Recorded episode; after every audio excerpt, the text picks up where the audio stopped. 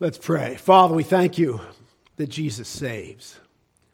May this be our boast and our rally cry and our plea and our message and our joy and our peace and our rest and our hope and our victory that Jesus saves.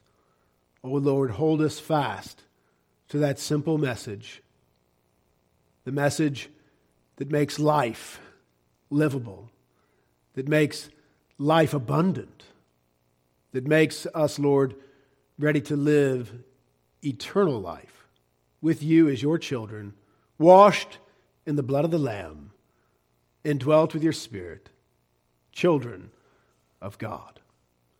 We thank you and praise you, Lord. We ask that you would bless the preaching of your word now. Grant clarity in the pulpit, conviction in the pew. We pray in Jesus' name. Amen. The title of this morning's message is Salvation and Abomination. Salvation and Abomination. From Genesis chapter 18, verses 16 through chapter 19, verse 38. Read with me there, please. Genesis 18, verse 16. Then the men rose from there and looked toward Sodom. And Abraham went with them to send them on the way. And the Lord said, Shall I hide from Abraham what I am doing? Since Abraham shall surely become a great and mighty nation, and all the nations of the earth shall be blessed in him. For I have known him in order that he may command his children and his household after him, that they keep the way of the Lord, to do righteousness and justice that the Lord may bring to Abraham what he has spoken to him. And the Lord said, Because the outcry against Sodom and Gomorrah is great, and because their sin is very grave, I will go down now and see whether they have done altogether according to the outcry against it that has come to me, and if not, I will know. Then the men turned away from there and went toward Sodom. But Abraham stood there before the Lord. And Abraham came near and said, Would you also destroy the righteous with the wicked?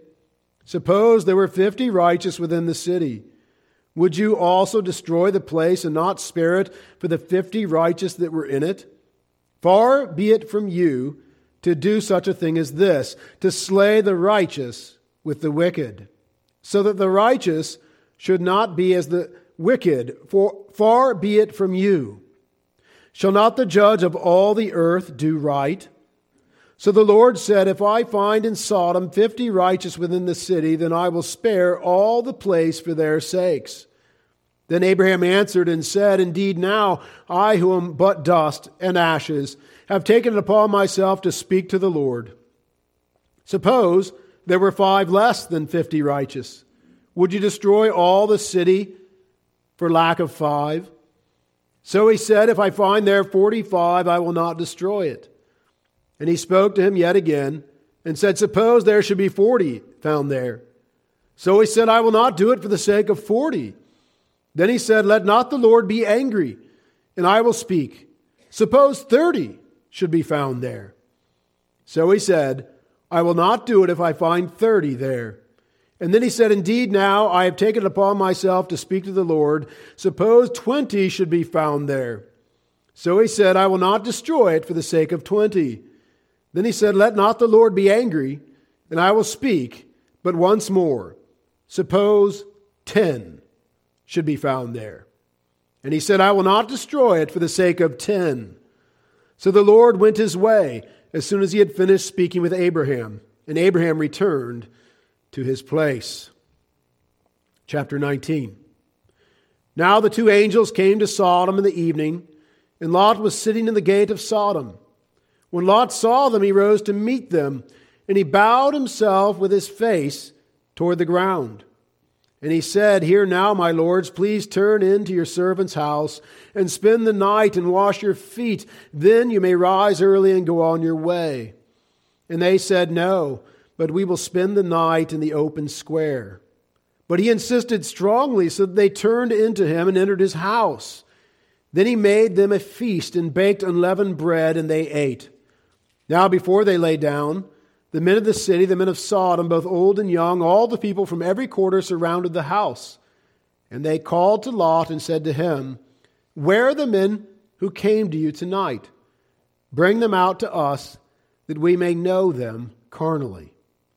So Lot went out to them through the doorway, shut the door behind him, and said, Please, my brethren, do not do so wickedly. See now, I have two daughters who have not known a man. Please let me bring them out to you, and you may do to them as you wish. Only do nothing to these men, since this is the reason they have come under the shadow of my roof. And they said, Stand back. Then they said, This one came in to stay here, and he keeps acting as a judge. Now we will deal worse with you than with them. So they pressed hard against the man Lot and came near to break down the door. But the men reached out their hands and pulled Lot into the house with them and shut the door. And they struck the men who were at the doorway of the house with blindness, both small and great, so that they became weary trying to find the door. Then the men said to Lot, Have you anyone else here? Son in law, your sons, your daughters, and whoever you have in the city, take them out of this place, for we will destroy this place, because the outcry against them has grown great before the face of the Lord, and the Lord has sent us to destroy it. So Lot went out and spoke to his sons in law, who had married his daughters, and said, Get up, get out of this place, for the Lord will destroy this city. But to his sons in law he seemed to be joking. When the morning dawned and the angels urged Lot to hurry, saying, Arise, take your wife and your two daughters who are here, lest you be consumed in the punishment of the city. And while he lingered, the men took hold of his hand, his wife's hand, and the hands of his two daughters, and the Lord, being merciful to him, and they brought him out and set him outside the city. So it came to pass, when they had brought them outside, that he said, Escape for your life. Do not look behind you, nor stay anywhere in the plain. Escape to the mountains, lest you be destroyed. Then Lot said to them, Please, no, my lords. Indeed, now your servant has found favor in your sight, and you have increased mercy, which you have shown me by saving my life. But I cannot escape to the mountains, lest some evil overtake me and I die. See, now this city is near enough to flee to, and it is a little one. Please let me escape there. Is it not a little one? And my soul shall live. And he said to him, See, I have favored you concerning this thing also, and that I will not overthrow this city for which you have spoken. Hurry, escape there, for I cannot do anything until you arrive there. Therefore, the name of the city was called Zoar. The sun had risen upon the earth when Lot entered Zoar. Then the Lord rained brimstone and fire on Sodom and Gomorrah from the Lord out of the heavens. So he overthrew those cities, all the plain and all the inhabitants of the cities, and what grew on the ground. But his wife looked back behind him, and she became a pillar of salt. And Abraham went early in the morning to the place where he had stood before the Lord. Then he looked toward Sodom and Gomorrah, and toward all the land of the plain, and he saw, and behold, the smoke of the land which, which went up like the smoke of a furnace.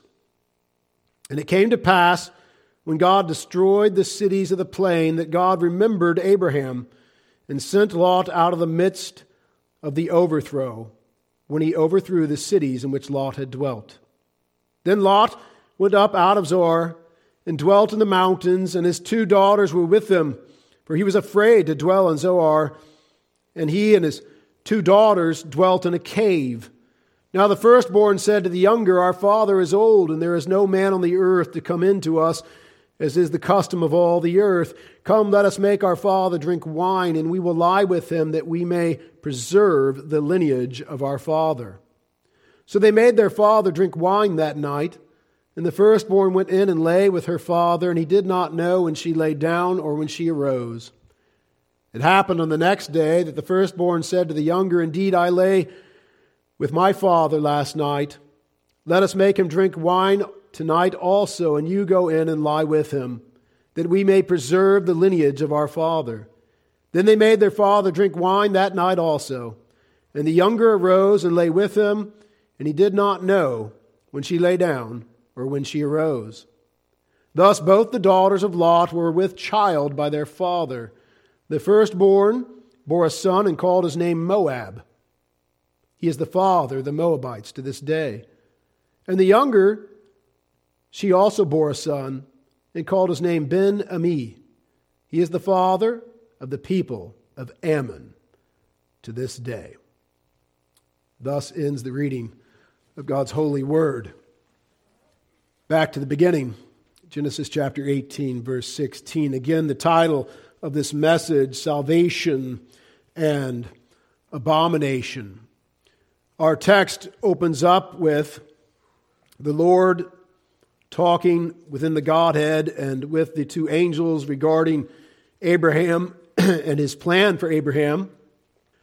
Verse 18 Since Abraham shall surely become a great and mighty nation, and all the nations of the earth shall be blessed in him, therefore should we tell him what we are doing? Should we inform him of the judgment that we are going to bring upon Sodom and Gomorrah? And the Lord determined that he would inform Abraham of this judgment. And of course, the Lord, in his sovereignty, the Lord in his omniscience, knew what he was going to do. Oftentimes, the Bible speaks in terminology that we are familiar with, that in a sense humanizes God. We need to be careful to rightly divide Scripture, interpreting Scripture with Scripture. God does not change his mind. There are no variations within God or within God's plan because God's will is done. God's will is always working out perfectly because he works all things according to the counsel of his will, says the Holy Scriptures. Here we see the outcry against Sodom and Gomorrah is great, and because their sin is very grave, says verse 20. I will go down now and see whether they have done altogether according to the outcry against it that has come to me, and if not, I will know it. Again, this is phenomenological language of a sort. The Lord is omniscient, the Lord is omnipresent. He already knows. He does not have to show up in a Christophany, he does not have to show up in a pre incarnate form in the person of Jesus Christ. He does not have to send angels. The Lord is omnipresent and omniscient, but he chooses to do so. He chooses to go bodily on this occasion. The interaction between the Lord and Abraham is unique. It's instructive in that Abraham, in the very least, is attempting to rescue his nephew. His nephew, whom you will recall from sermons past, took the very best land. His nephew who did not humble himself and honor his uncle, but rather took the best land for himself. And yet, Abraham still loves him. Abraham, Abraham is still concerned for his life and his soul and those of his family members. And I think at the heart of Abraham's plea is an attempt to rescue his nephew and his nephew's family. But beyond that, we can't deny that it would seem that Abraham has a heart of mercy for his fellow fallen human beings. And in that, Abraham is exemplary. There are many things in Abraham's life that are not. I'm happy to say this is a right heart. One sinner crying out to God that he might have mercy upon other sinners. That is a great pattern. Now, again, the interaction between Abraham and the Lord is one that is seemingly very human, and that God is changing his mind repeatedly. And yet, the Lord knew exactly what the Lord was going to do before the conversation even took place. Much like when the Lord sent Jonah to preach judgment in Nineveh. Jonah was confident that regardless of the message he was sent to preach, that God was going to have mercy on them through this message and so he didn't want to go preach. Jonah had the opposite heart of Abraham. Jonah forgot that he was a sinner, saved by grace alone, through faith alone, in the coming Christ alone. And so Jonah would have the Ninevites to perish. Now, the Lord had other plans because the Lord's will will be done. So Jonah became fish food and fish spit. And he showed up on that beach and he went to Nineveh and he preached. And God relented, repented even, it suggests. But of course, the Lord knew what he was going to do. He knew that faith comes by hearing and hearing the word of God. Thus, he sent his prophet and he granted them repentance. And the entire city state was saved, at least for a generation. And judgment would come upon the next generation after them. And so the Lord has a plan here, a plan of mercy upon sinners. Now, the, the discussion between Abraham and the Lord is whether or not there are any righteous there 50 righteous, 45 righteous, 30 righteous, 20 righteous. Far be it from me to speak again, Lord, but 10, 10 righteous, which shows you that Abraham had some knowledge of the wickedness of Sodom and Gomorrah and little confidence that there would be more than 10 righteous. But what we find is his confidence that there were even 10 righteous was false. Very much so. And so the Lord says in verse 32, then he said, Let not the Lord, this is Abraham speaking, let not the Lord be angry, and I will speak. But once more, suppose ten should be found there. And he, the Lord, said, I will not destroy it for the sake of ten. So the Lord went his way as soon as he had finished speaking with Abraham. And again, this is capital L O R D. It's Yahweh. It is God the Son, a Christophany, a pre incarnate visitation of the Lord Jesus the one mediator between God and men. Chapter 19. Now the two angels came to Sodom in the evening, and Lot was sitting in the gate of Sodom. We find Lot sitting in the gate as the leaders, as the influential men, as the powerful men of the community would do. When Lot saw them, he rose to meet them, and he bowed himself with his face toward the ground, and he said, Here now, my lords, please turn to your servant's house and spend the night and wash your feet. Then you may rise early and go on your way. Lot seems to be in a panic from the get go. He seems to be in a panic from the start. He immediately rises, he immediately approaches them. Similarly to how Abraham arose when the Lord Jesus came with these same two angels earlier in, the, in chapter 18. Only he is very insistent that they come to his house, and it would seem He's also very insistent that after they stay in his house overnight, they quickly move on because he knows the danger they will be in. And you recall from chapter 18, these two angels came in the likeness of men. And no doubt they came in the likeness of powerful men, handsome men, which is the wrong place and the wrong form to take in Sodom. The angels respond in verse 2 at the end No, but we will spend the night in the open square. But he insisted strongly, so they turned into him and entered his house. Then he made them a feast and baked unleavened bread, and they ate.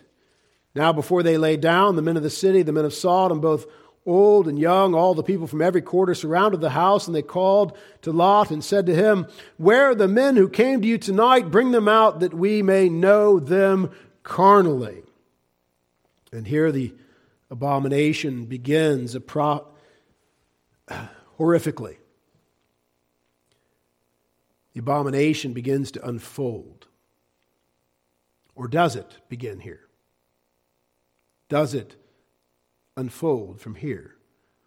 Actually, we would have to go all the way back to the garden, all the way back to when Satan came and tempted Eve and Adam with her. All the way back to where Adam failed to protect his wife from Satan's deception, from Satan's lies. All the way back to the fall of man, when sin entered into mankind through Adam and Eve, and thus was passed on to all their descendants. And sin begets sin, begets sin. And unchecked by the grace of God, unchecked by the word of God, sin runs rampant. It becomes horrific. It becomes nightmarish. it becomes perverse, it becomes abomination. And that's what we find here. Generations after Adam and Eve, the first occurrence of what the Bible terms and what you need to term, what I need to term, what Christ's church needs to term abomination. Gross perversion of God's created design. Men seeking to lie with men as a man lies with a wife by God's design, and only with a wife.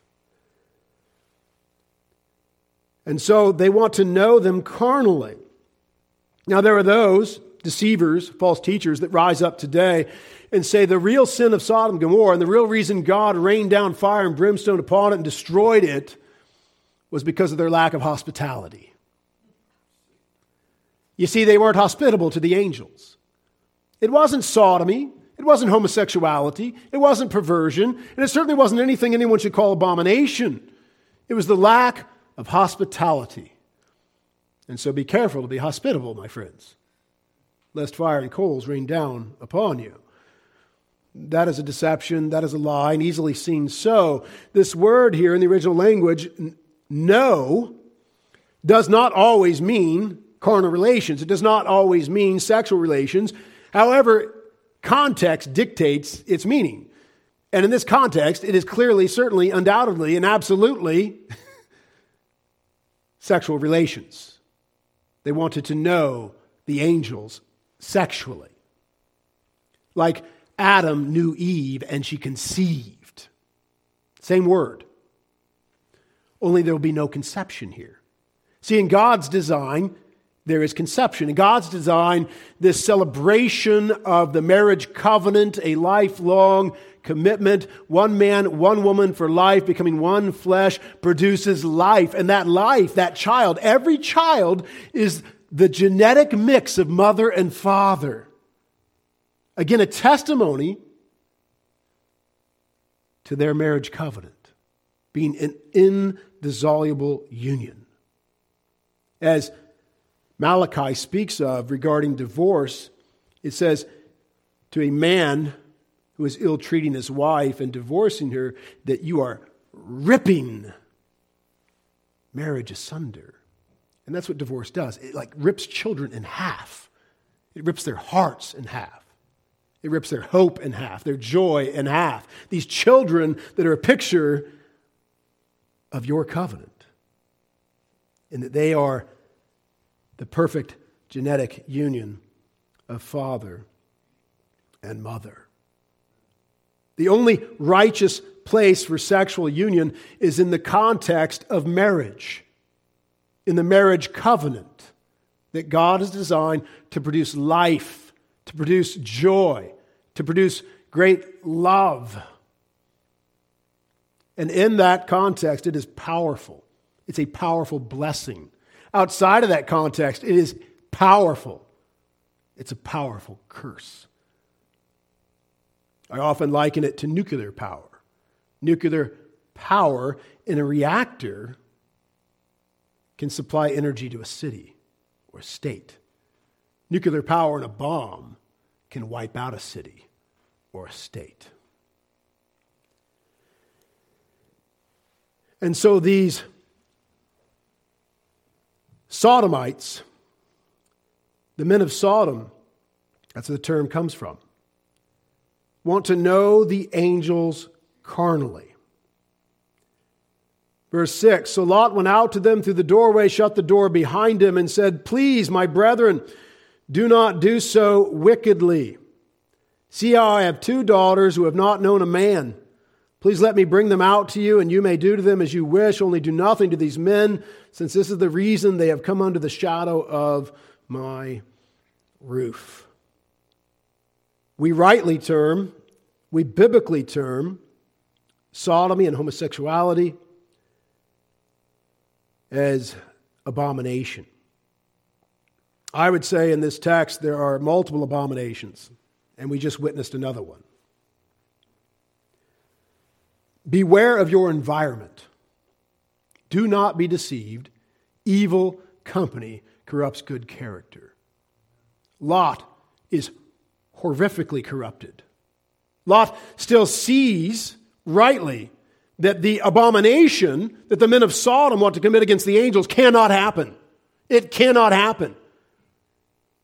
But Lot's, Lot's character, Lot's judgment, Lot's mind, even Lot's fatherly instincts are radically corrupted. And that he would step outside the door, not with a sword in hand, not with a staff, not with his fists if he has to, to fight off these animals from raping the angels, but rather he steps out like a coward. He steps out as an anti father to offer up his daughters to try to satisfy their carnal appetites. This is abomination, fatherly abomination. Shameful, ugly.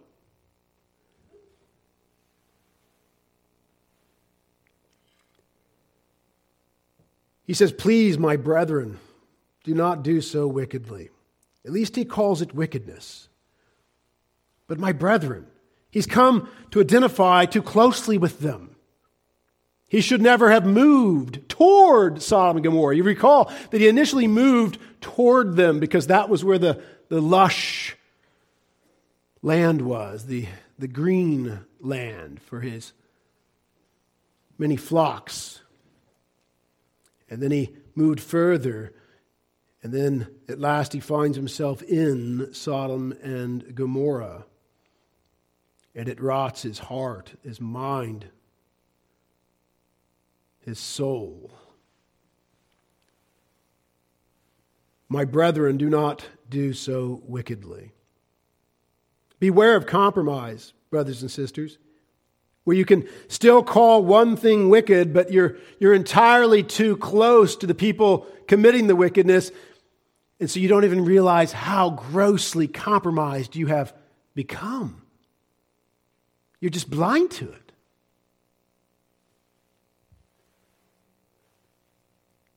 Verse 8 See now, I have two daughters who have not known a man.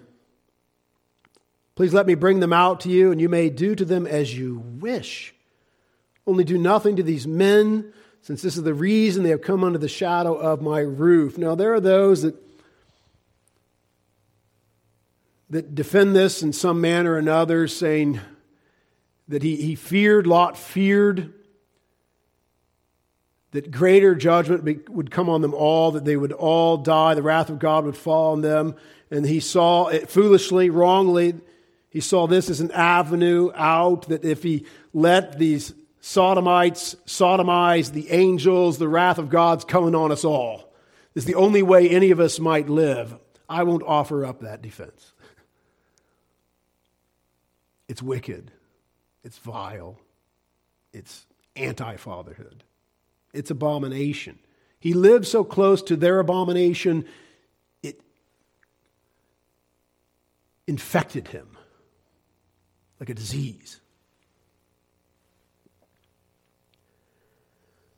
I have two daughters who have not known a man. Please let me bring them out to you, and you may do to them as you wish, only do nothing to these men, since this is the reason they have come under the shadow of my roof. In other words, I have sworn to protect them. Well, then do protect them, Lot. Do. Stand up like a man and protect them and lay down your life if need be.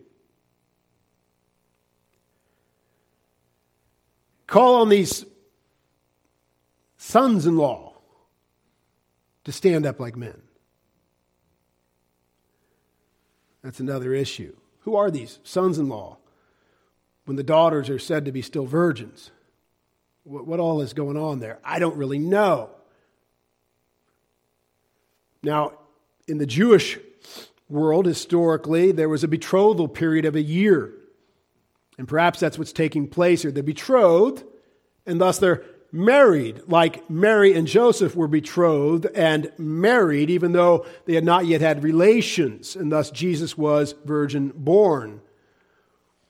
That may be what's taking place here. However, seeing the wretched nature of these sons in law, seeing the wretched nature of these daughters that soon unfolds, I do question what exactly is going on there and seeing how corrupted Lot has become in his judgment and his sense of right and wrong, I question how corrupt his daughters have become who were raised in Sodom. And these are men of Sodom that are the sons in law. Speculation. We could speculate wildly, we could speculate a little. We don't want to go too far with it. But there is definitely corruption in these young men and in these daughters, which does not excuse in any way what Lot does. Abomination produces more abomination. Lot doesn't stand up to protect the daughters. Where are the sons in law? Wait, wait, these are our betrothed wives. You're not going to set them outside. Where are they? This is a failure in manhood, an abominable failure in manhood. That's what you find here an abominable failure in manhood in the Sodomites, in Lot, and in these so called sons in laws variations of abomination, but abomination nevertheless. Now, God's word interprets God's word. The Lord is in no way in this narrative sanctioning this as an example to model. The rest of God's word would condemn this anti fatherhood, this anti manhood, harshly. How are we to love our wives? As Christ loved the church. How did Christ love the church preeminently? He died for the church to protect the church from sin and judgment. That's how we're to love our wives and our daughters and women in general and our neighbors as ourselves, not to offer them up to untold horrors.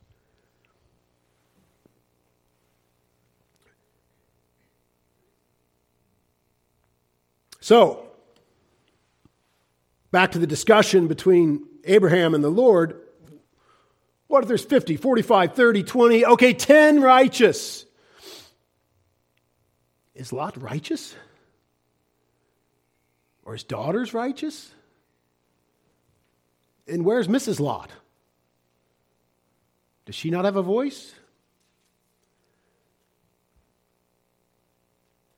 There doesn't seem to be much righteousness here. The New Testament speaks to Lot's righteousness. Shockingly, in light of this text before us, 2 Peter chapter 2, verse 7 says, God delivered righteous Lot, who was oppressed by the filthy conduct of the wicked, for that righteous man dwelling among them tormented his righteous soul from day to day by seeing and hearing their lawless deeds. And it is true. God's word is true. Is there tension between Genesis 18 and 19 and 2 Peter? Yes. Can the tension be resolved by what we see in Genesis 18 and 19 and 2 Peter? Yes. God delivered righteous Lot. How is anyone righteous ultimately? By grace alone, through faith alone. That is our only claim to righteousness, ultimately. And Lot pushes that to the extreme. In fact, so far to the extreme, I'm extremely uncomfortable. And you should be. And yet, even as the thief was saved on the cross, Lot is saved by grace alone through faith alone to give hope to all wretched sinners. God delivered righteous Lot, who was oppressed by the filthy conduct of the wicked. Lot himself calls this abomination of sodomy and the sodomites wanting to sodomize the angels, wicked. And yet, living so close to that wickedness, he had become radically corrupted in his own mind and heart and judgment, which is a warning to us, a great warning. For we live very much in our own Sodom Gomorrah, and I, I speak not just of Portland or of Oregon, I speak of the Western world in this age we live in. This is Sodom and Gomorrah.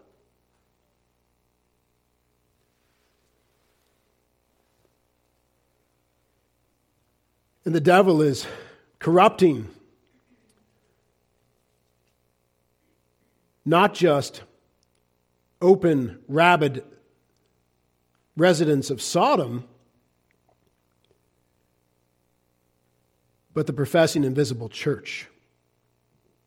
And even to some extent, actual Christians are getting confused and corrupted in their minds and judgment.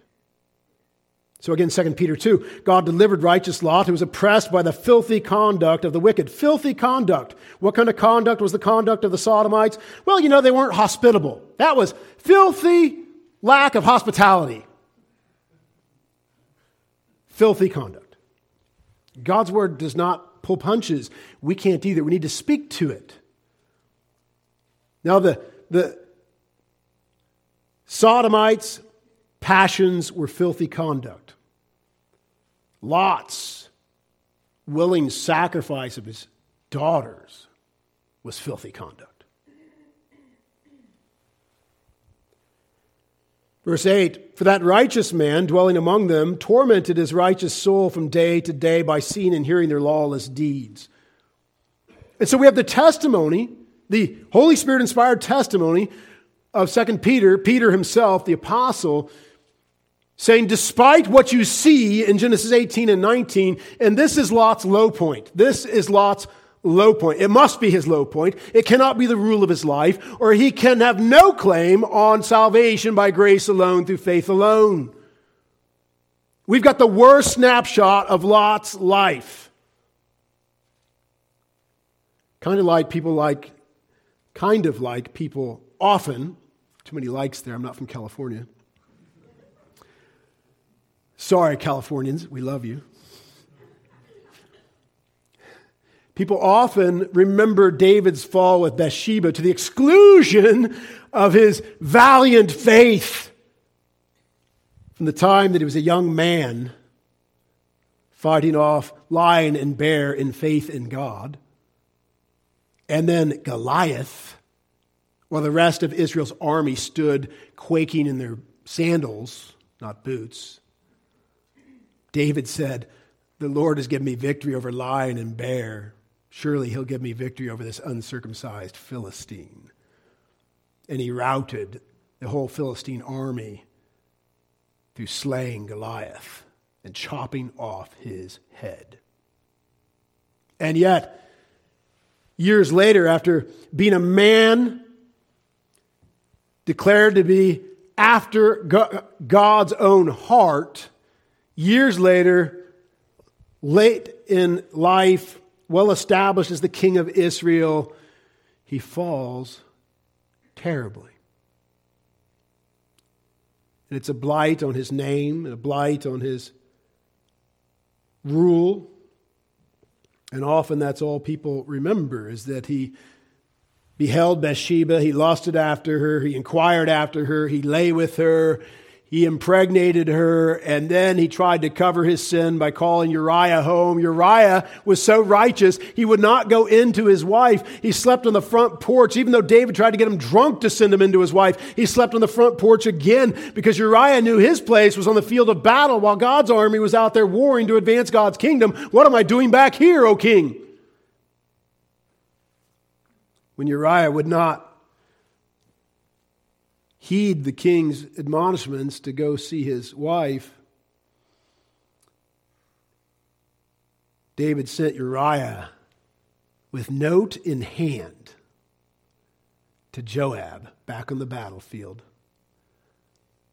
The note, of course, being Uriah's doom. Put Uriah toward the front of the battle, our valiant, honorable glorious servant of Yahweh put this warrior out front and then retreat back from him. Such treachery. It breaks my heart for Uriah, for David, even, to have a man so valiant himself do, do such a vile, treacherous thing to a brother. And then in God's amazing grace, he sends the prophet Nathan with his bony finger to point it into David's chest and says, You are the man. You are the man. And the Lord granted David radical repentance, which we see in the Psalms. Take not thy Holy Spirit from me. Save me, Lord. Hold me fast. Don't let me go. And I, I will tell sinners of your mercy. That's his message. Humble, broken, pleading upon God's mercy that he might be a messenger of God's mercy for others. And that's what he has been. And that's why God allowed him to fall so terribly. And I think in a very similar manner, that's why God allows Lot to be declared a righteous man, even in light of Genesis 18 and 19 and the abominations that are therein that are not all the abominations of the Sodomites. And so, salvation and abomination, again, is the title of this message. How was Lot a righteous man? The same way the apostle Peter, who denied the Lord Jesus with cursing three times before he was crucified, and then denied him again when he joined the Judaizers in their system of works righteousness, is a righteous man. Peter denied Jesus with cursing three times while he was being beaten and crucified. After death, burial, and resurrection, after Peter is well established in life, in ministry, in his role as an apostle, he goes apostate. He Judaizes.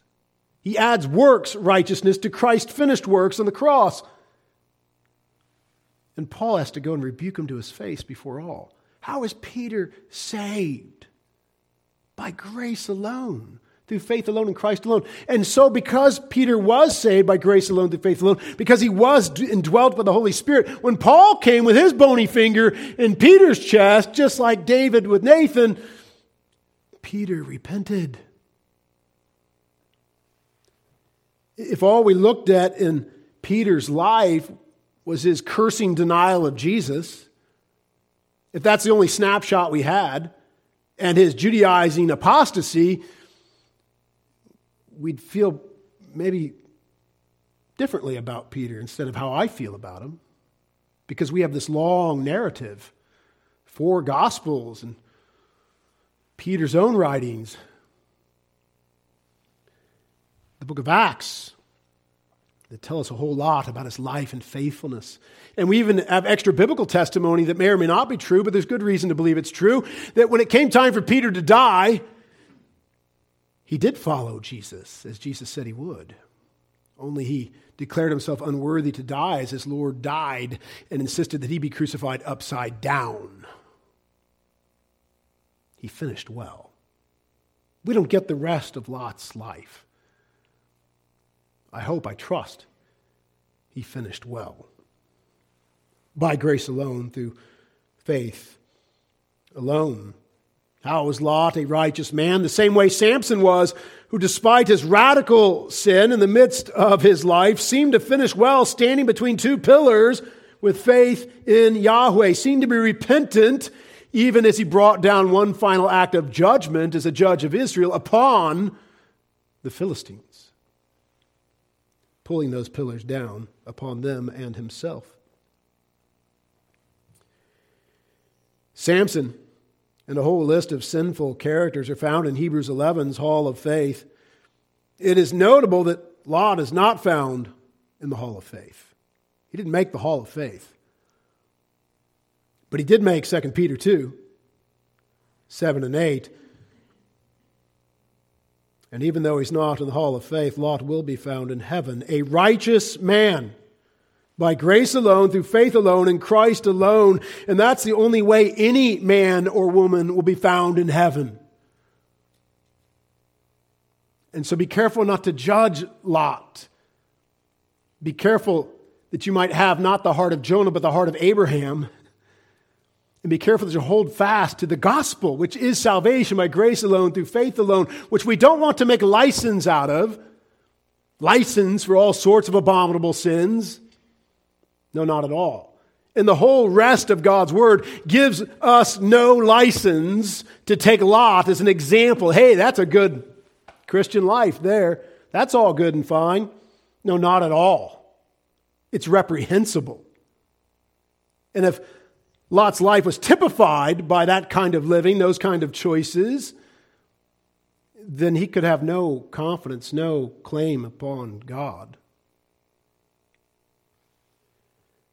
But again, we interpret Scripture with Scripture. So we look to 2 Peter to understand Genesis 18 and 19. And we know there, there are other things, a great many other things that went on in Lot's life.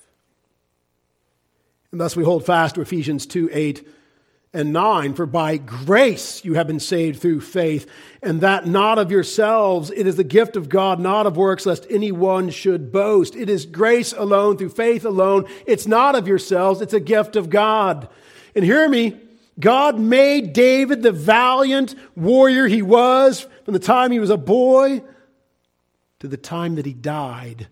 And God allowed, he pulled back his hand of sustaining grace and allowed David to fall in his own sin, that David might all the more not be just a valiant king and picture of Christ, not just be a valiant warrior and picture of Christ, but be a broken, fallen, wicked sinner saved by grace alone, through faith alone, in the Christ who would come, whose kingdom will never end.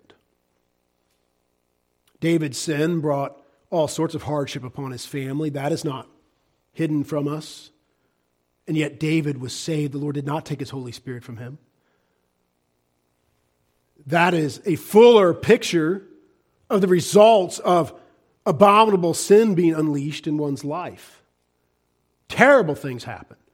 And even, I would say, in Genesis 18 19, we find the fruit of Lot's sin, Lot's compromise. Lot's of selfishness. I'm going to take the best land. Oh, look, there's a prosperous city. I'll go see how I can do there. Ooh, they're, they're awful vile and wicked. It, it burdens my soul, but I'm going to stay.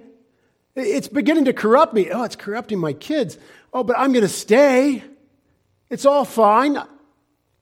It's all good. I'm, in fact, I'm going to become a leader in the land. I'm going to sit in the gates. And the corruption continues. Until finally we get to the end of chapter 19, and my goodness, that's why we had the children leave. I just don't want them to hear that.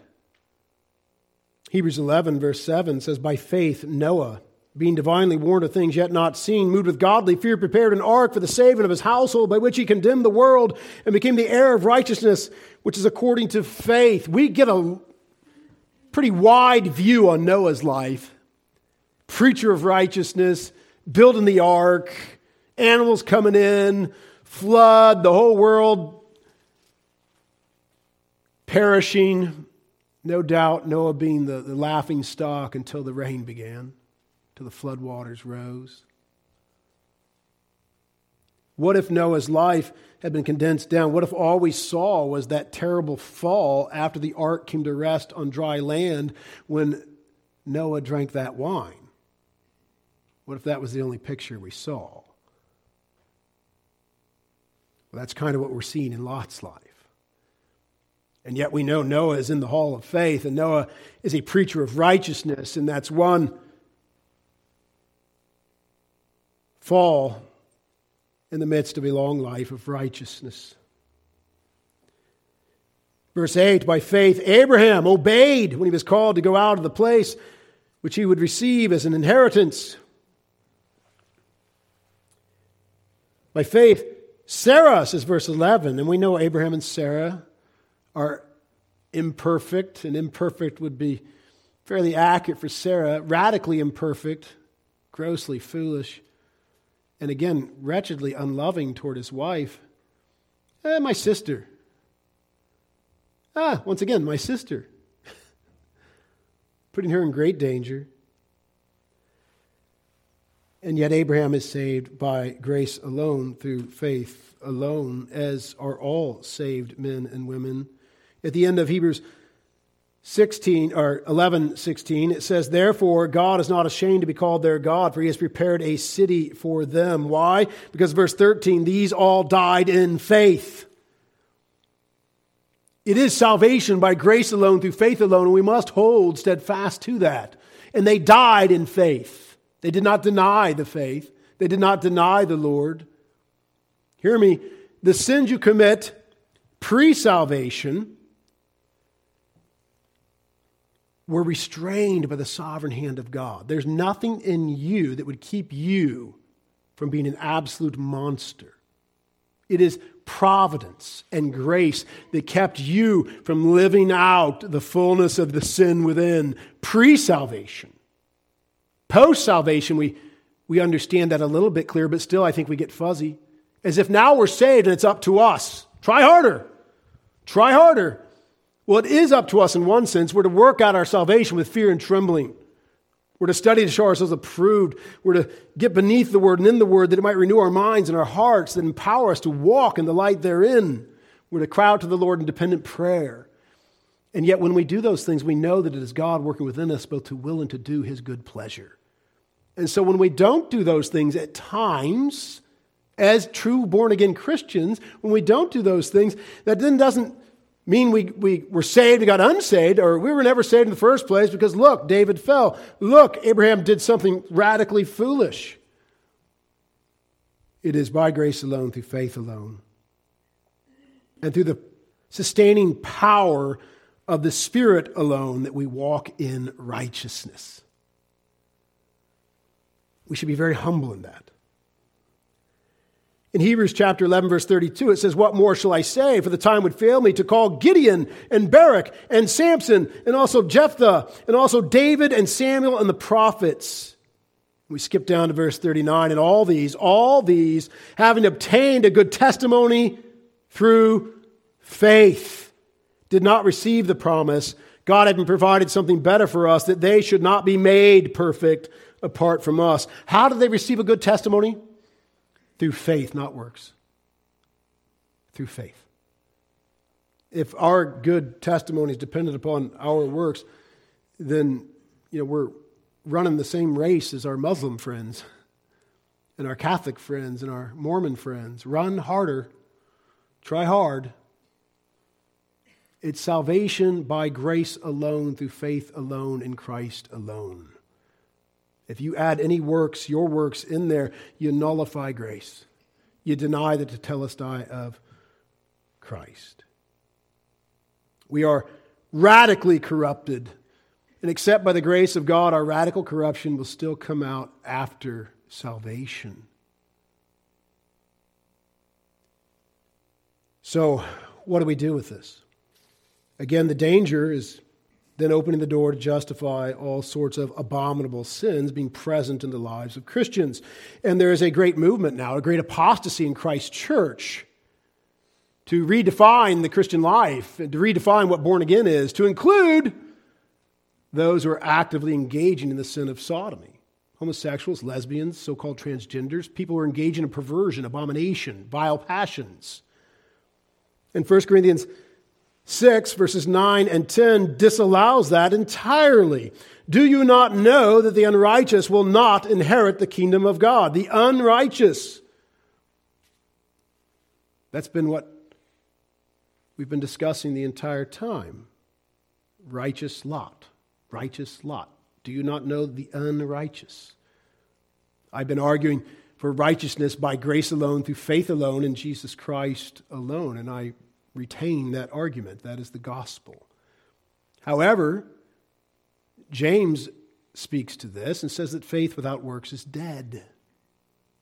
And here Paul speaks in a very like manner that you might profess salvation by grace alone, through faith alone, in Jesus Christ alone. And yet, if you are living in, if you are abiding in, if this is the rule and tenor of your life, unrighteousness, then you have no claim on Christ. You are not born again.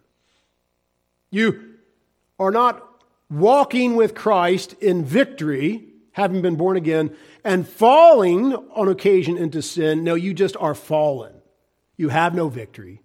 You're still dead in sin and trespass. There's a difference. Now, nobody at the point in time that we get the snapshot of Lot's life, nobody at the point in time we get the snapshot of David's life with Bathsheba, nobody at those junctures should be boasting of their salvation. No, if you have any God given, Holy Spirit empowered sense at all, you'll be crying out, Lord, take not thy Holy Spirit from me. You're in a position to question, how can I be saved? And you will only get the affirmative answer of yes, you are saved, if indeed the Lord grants you repentance when God sends his Nathan to you, his Paul to you. And so the Lord is speaking to the entire Corinthian church, much like he sent Paul to speak to Peter in Galatia, much like he sent Nathan to speak to David. He says, Do you not know the unrighteous will not inherit the kingdom of God? Meaning you won't go to heaven. Do not be deceived. Neither fornicators, nor idolaters, nor adulterers, nor homosexuals, nor sodomites, Again, the term sodomite comes from Sodom and Gomorrah. Nor thieves, nor covetous, nor drunkards, nor revilers, nor extortioners will inherit the kingdom of God. And such were some of you, but you were washed, but you were sanctified, but you were justified in the name of the Lord Jesus and by the Spirit of our God. And so if you're living in these sins, do not be deceived. You'll not inherit the kingdom of God. Is it possible to fall in any of these sins? It is possible to fall in any of these sins. However, if you evidence unrepentance, meaning you're still living in that sin, that you are just still fallen. Should anyone be comfortable falling in these sins? No, being comfortable would be a good sign you're not born again and the Spirit of God doesn't dwell within you.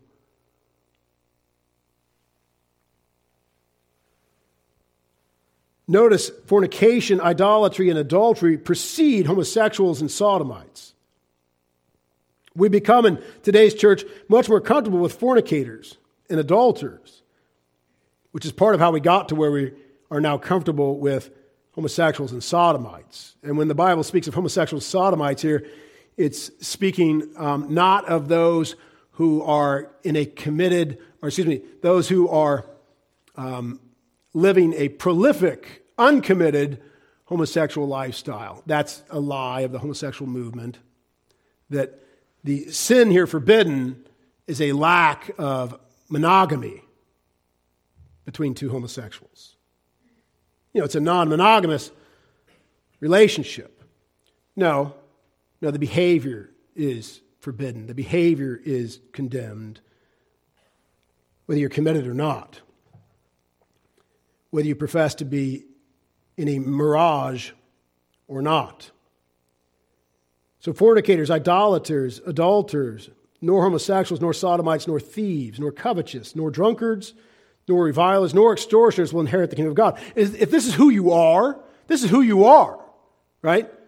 It's not that this is what you did at some point in time, you fell into it. It's who you are. You abide in it. If that's who you are, then you have no claim upon Christ. Tragically, years ago, I had to tell a man, look, you didn't fall again. You are just fallen. You've come one too many times saying, look, Pastor, I fell again. No, you are just fallen. You do not evidence being born again from above. You need to cry out to God that He would grant you repentance and salvation, that you would confess Jesus Christ as Lord. Stop presuming upon grace. Stop presuming upon Christ's cross and his shed blood. You need to repent. That's Jesus' first word in his first sermon. Repent and believe the gospel. You need a change of heart, change of mind, change of direction that is real and consistent.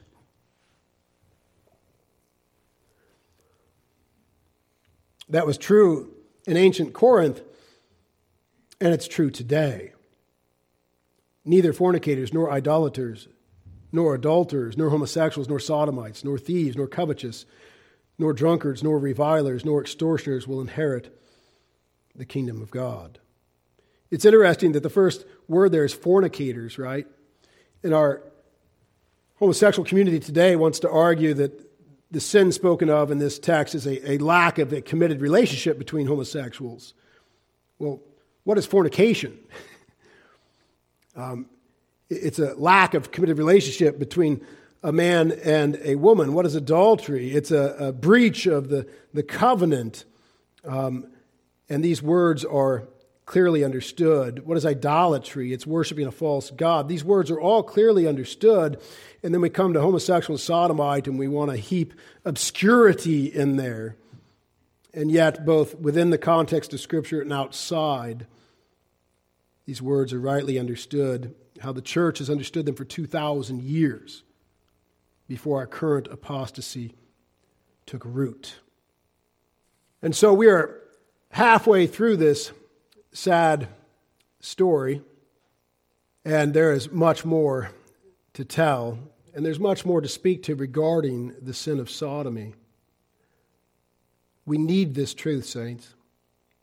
This is where Satan is attacking mankind.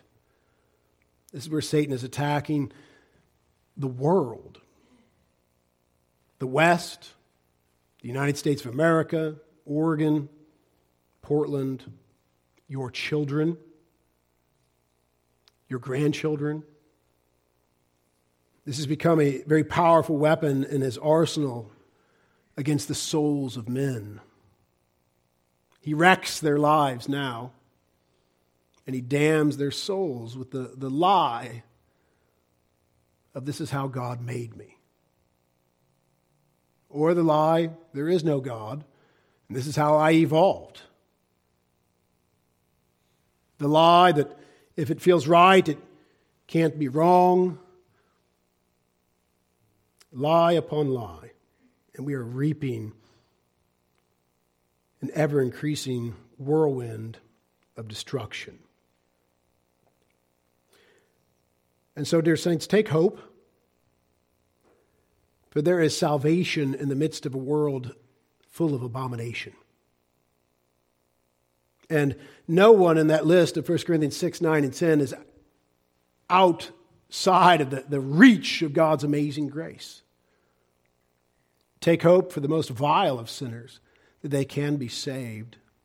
Take hope for saints who fall in vile sin that they may yet, by the grace of God, get back up when God sends his Nathan or his Paul or 1 Corinthians 6, 9 and 10 to warn them, do not be deceived. And if they genuinely and truly repent and press on in faith, then you have good confidence that they are a believer saved who fell. If they press on in their sin, then they and you have good reason to say you never were born again to begin with. And you must repent and confess Christ as Lord, or you will perish. Do not be deceived. May God grant us the heart of Abraham. Oh Lord, if there's 50, would you spare it? If there's 45, would you spare them? If there's but 10, a heart of mercy for abominable sinners, knowing that but by the grace of God we would be involved in a lifestyle of abomination or fall in a moment of abomination. Let us be humble and merciful and prayerful. Oh Lord, guard me. Guard me. For we know that we are prone to wander. Hold me fast, O Lord, lest I blaspheme the God I love. Let us hear and heed the admonition to work out our salvation with fear and trembling, fear of falling left in our own strength. trembling, real fear. Work out your salvation with fear and trembling, knowing, here's our confidence, knowing that it is God who works within you, both to will, to even desire, or to do his good pleasure, all to his glory. Father, we thank you for the power of your word, for the clarity of your word, rightly divided scripture, interpreting scripture. Grant us, Lord, humility. Grant us grace and mercy for our own souls and for the souls of others. Grant that any who are here today steeped in sin, slaves of sin, bound in sin, that you would set them free, Father. They would not be self deceived, but, Father, that their eyes would see clearly today that you would rescue them today, Lord, through the power of the gospel, through the power of Jesus' resurrection, through the power of the Holy Spirit. Regenerate them, Lord. Make them new creatures. The old past, behold, all things made new. And Lord, for any that are in Christ, have walked consistently with Christ, much like David, a long life of righteousness and faith, who may have fallen, Lord, or may yet. Grant, Lord, they get back up. They'd receive Nathan's bony finger in their chest, not as a curse, but a blessing, and get back up, crying out, Take not thy Holy Spirit from me, and press on to your glory, telling sinners of your mercies. We prayed in the mighty, matchless, and glorious name of Jesus. Amen.